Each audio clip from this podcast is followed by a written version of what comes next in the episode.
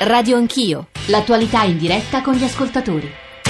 9.07 il più asciutto possibile perché Gianni Pittella può stare con noi solo per tre minuti, più o meno fino alle 9.10. Avrete capito di che cosa ci occupiamo adesso dall'apertura del nostro giornale radio, una giornata storica, il primo eh, atto, passo ufficiale eh, della Brexit. Tra poco il nostro corrispondente a Bruxelles, Gavino Moretti, ci racconterà che cosa accade nelle prossime ore, nei prossimi giorni, presumibilmente nelle prossime settimane, mesi, anni, entro due anni. Insomma, questo è il termine ad quem, cioè quello eh, perentorio entro il quale ci dovrebbe essere un negoziato, il termine dell'accordo de, dei negoziati tra eh, Gran Bretagna e Unione Europea. 335 699 2949 per sms, whatsapp e whatsapp audio, radio anch'io, chiocciolarai.it.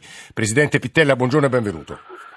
Buongiorno a voi, eh, chiedo scusa per la mia voce che è un po' condizionata dal mio raffreddore. È presidente del gruppo Forse Socialisti anche Democratici dalla- in Parlamento. Anche dall'amarezza, lei dice.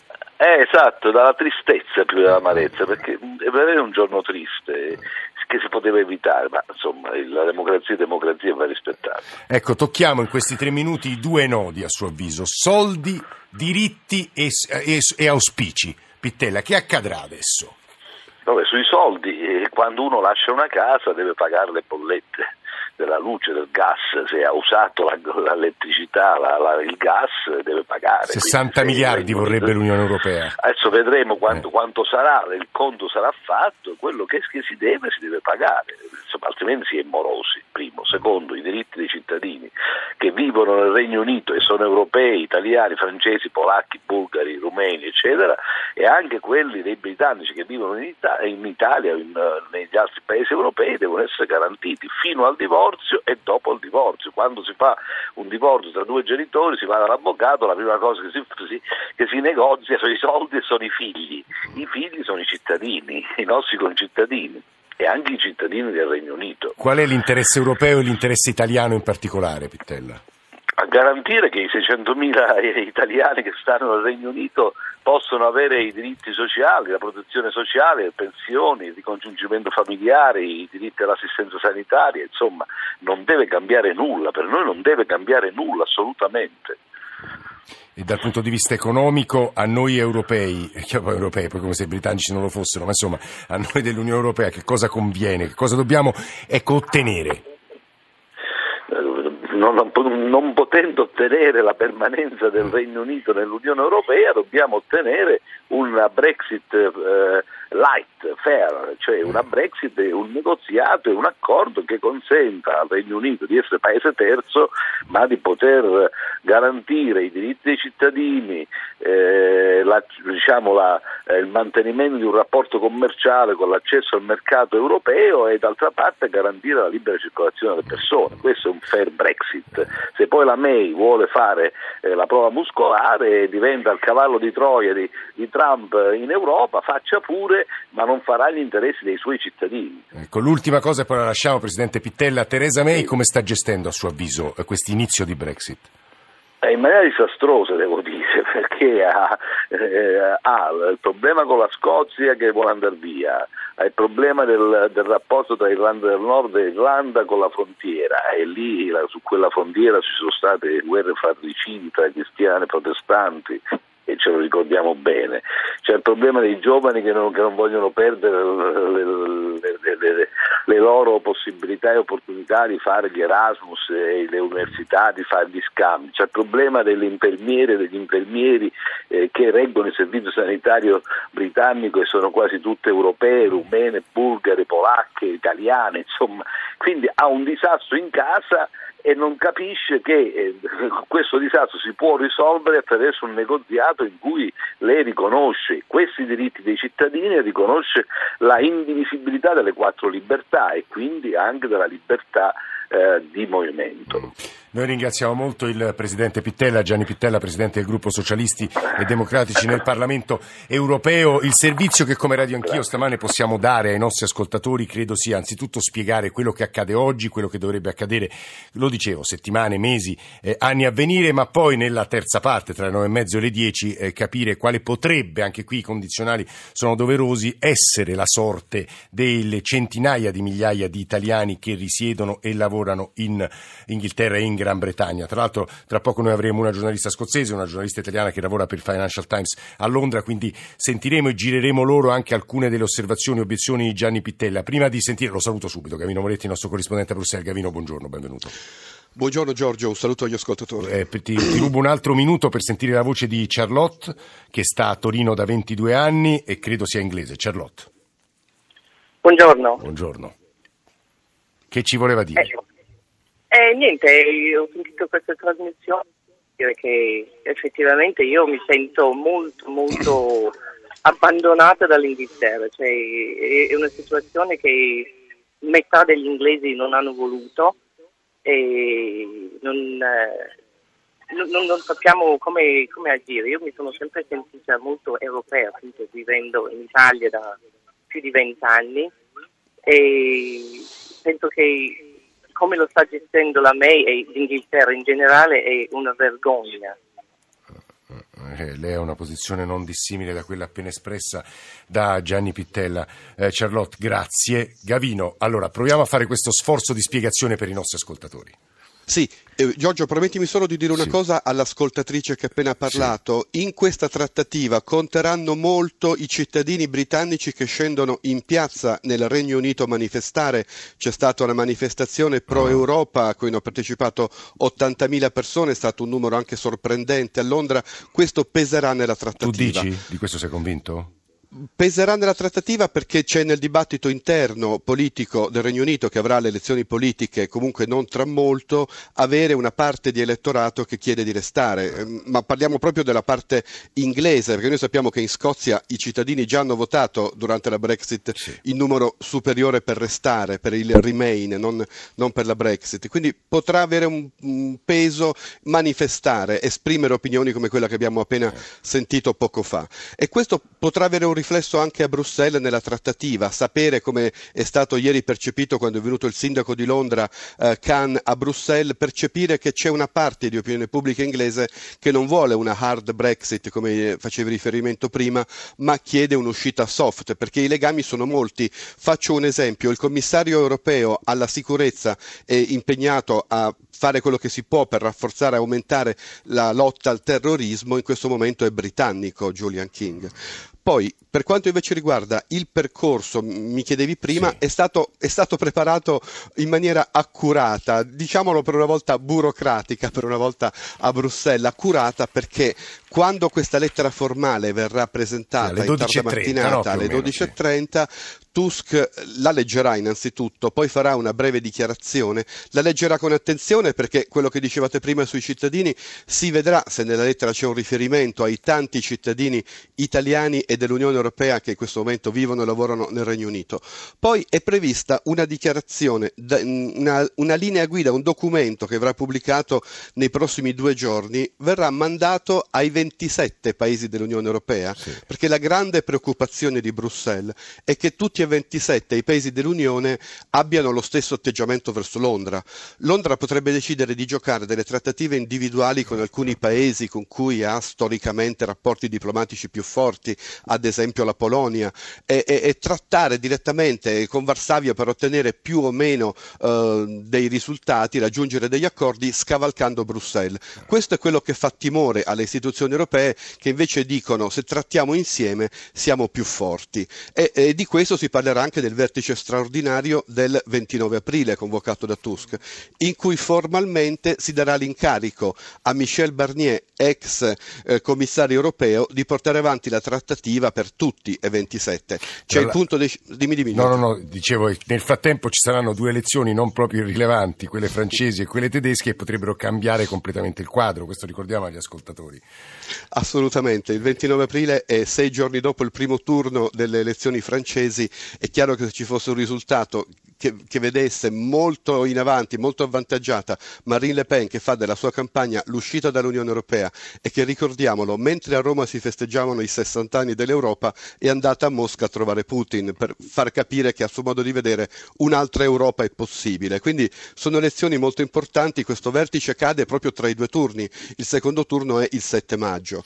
Chiaro, Sì, finisci, finisci, scusami. No, è chiaro che se vincesse un presidente dichiaratamente europeista come Macron, che chiude le sue manifestazioni con un appello all'Europa, sarebbe, all'Unione Europea, sarebbe un segnale del tutto diverso, anche per la trattativa. Io ho qui un'altra serie, poi ti ringraziamo e salutiamo, un'altra serie di scadenze possibili. A fine maggio l'incontro tra le due squadre che trattano appunto della Brexit, poi in autunno la chiusura della parte dei negoziati eh, sul divorzio per concentrarsi sugli accordi accordi future, sulle future relazioni, poi tra settembre e ottobre 2018 la fine dei negoziati e poi se non sbaglio 2019 inizio ratifica, marzo 2019, due anni da oggi, la Gran Bretagna è fuori dall'Unione Europea. Questo è il cronoprogramma più o meno, Gavino.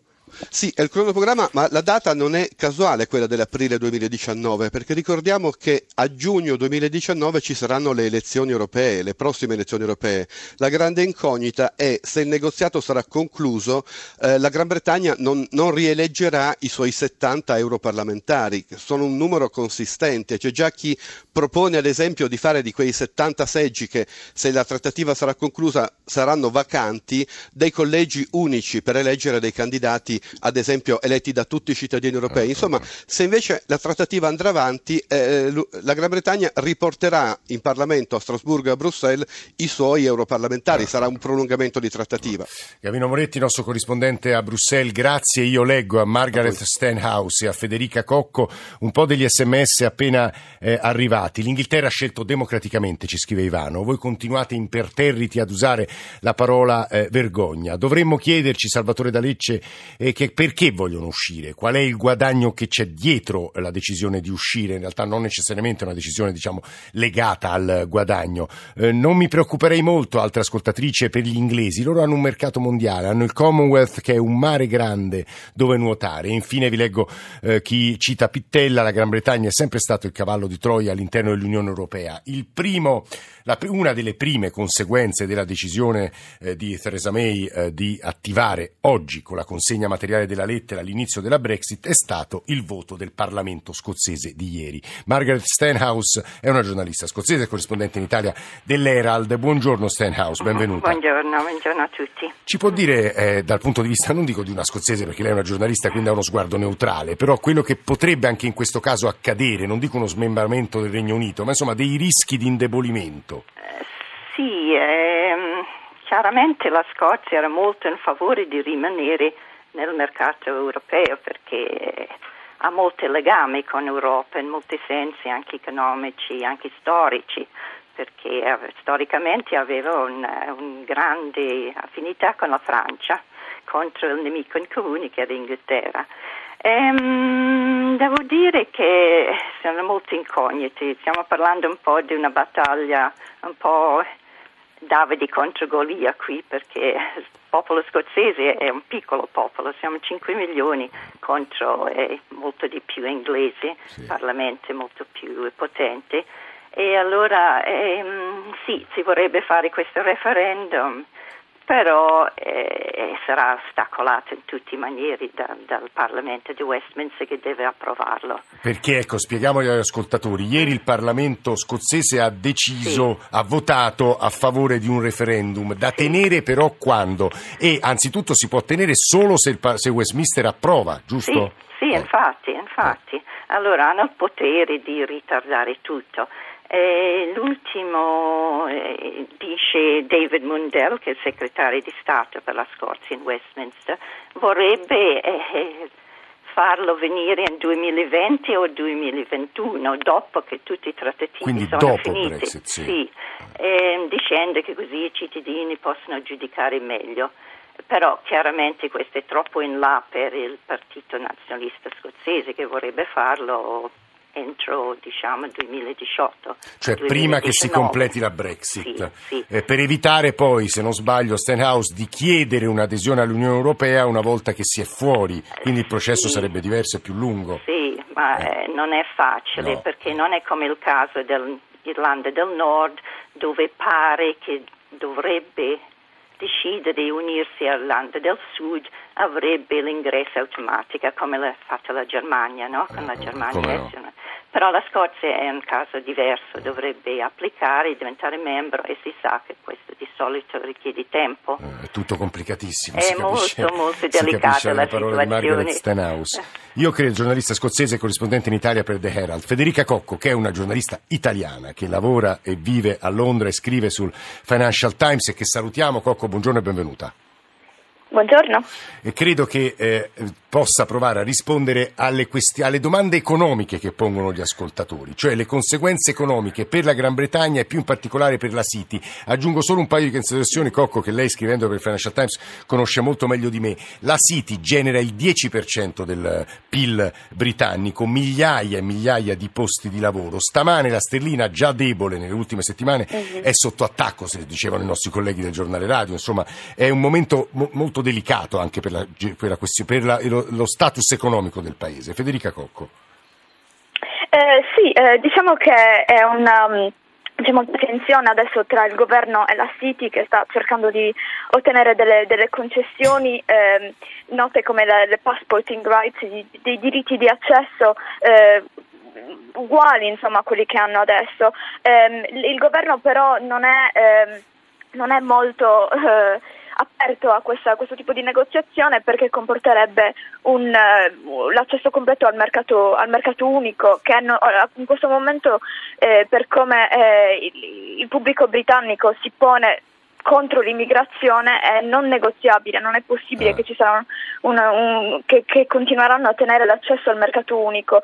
Eh, questo quindi complica la posizione della City che adesso sta cercando insomma, eh, di eh, vedere se ci sono altre, altre, opzioni, tra cui una che si sta discutendo negli ultimi mesi è questo una, un accesso equivalente che eh, vale per certi, per certi, settori, per cui le eh, istituzioni finanziarie vengono trattate come se avessero uno status equivalente nonostante non eh, facciano parte dell'Unione Perché Europea. Perché il rischio, Cocco, pro... poi ne parleremo con tutti gli italiani, nella terza parte daremo la parola a tutti gli italiani che lavorano e vivono a Londra, il rischio è che migliaia di posti di lavoro eh, si sposteranno nel continente europeo perché la sede fiscale, amministrativa, ora non so esattamente quale sede delle grandi banche con sede a Londra, si sposterà sul continente. Questo è il rischio. Sì, questo è il rischio ed è probabile cioè, che tra i, con- i, contendenti ci sia Francoforte, per esempio, o anche Dublino a Milano. Questa è una cosa che è stata discussa. Eh, però, eh, insomma, nel corso delle negoziazioni nei, nei prossimi mesi penso che si cercherà un, un compromesso appunto perché, come, come, ha notato lei, la, la City e il, il, settore finanziario è così importante alle, all'economia britannica che non, non può essere ignorato. Eh, il problema appunto che questo, in questo momento delle negoziazioni bisognava proprio stabilire la posizione hard, come ha detto il suo corrispondente, quindi in cui non, eh, il, il, governo britannico non dà nessuna concessione a nessuno e poi una, eh, sarà una posizione che piano piano si ammorbidisce che vedrà eventualmente favorire anche la City.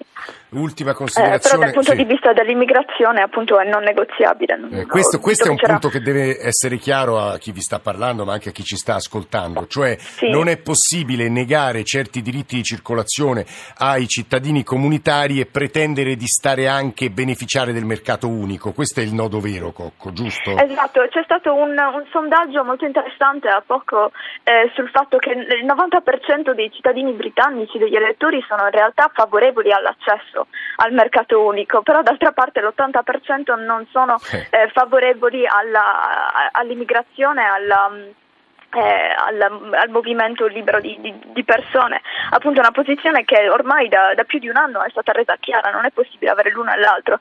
Quello che dicono qua è mm, eh, vogliamo la torta e vogliamo mangiarla, esatto. è un, un, modo di dire per dire vogliamo la bicicletta ma non pedalare. C'è un altro, un altro eh. numero, altri numeri, altri dati che ci serviranno poi nella terza parte, se non sbaglio, insomma, le fonti sono il Financial Times e il Sole 24 Ore, il 44% delle esportazioni britanniche sono sì. comunque dirette nell'Unione Europea europea.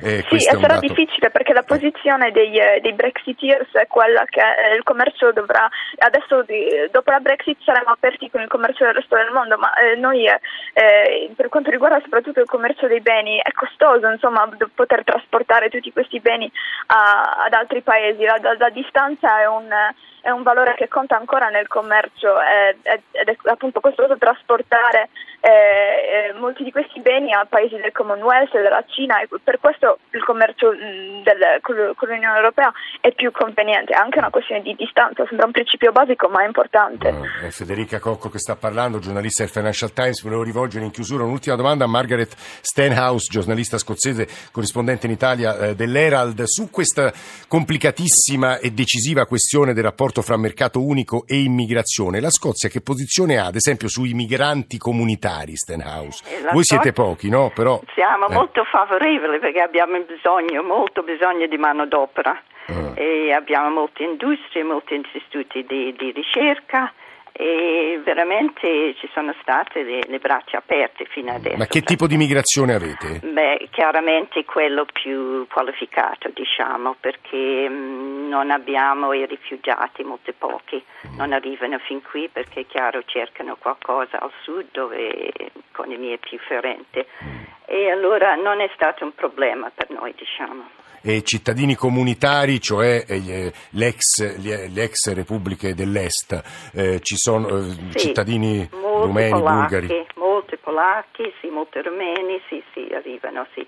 Però non ci sono stati problemi, diciamo, dal punto di vista sicurezza e allora non è visto come un problema attualmente. Mm. Devo dire che i nostri ascoltatori stanno riflettendo molto, ora non ho avuto tempo di leggerli, ma poi cercherò di farlo sul ruolo della Gran Bretagna in particolare dell'Inghilterra nella storia dell'Occidente negli ultimi secoli. Ci sono delle considerazioni molto anche alte che rimandano giustamente alla storia. In questo capitolo di Radio Anch'io abbiamo sentito voci appunto dalla eh, Inghilterra, voci scozzesi e poi il cronoprogramma con Gavino Moretti. Noi adesso però nella terza parte vorremmo anche qui tentare di dare un servizio a chi ci sta ascoltando e magari ai figli o ai fratelli o agli amici o ai compagni o le compagne che lavorano in Inghilterra, lavorano e risiedono in Inghilterra perché si pongono una, eh, si pone una serie di questioni pratiche per chi lavora in Inghilterra, risiede, studia in Inghilterra, che proveremo a raccontarvi con le voci degli italiani che si trovano lì. 335 699 2949 per sms, whatsapp, whatsapp audio, radio anch'io, chiocciorai.it per i messaggi di posta elettronica, grazie a Gavino,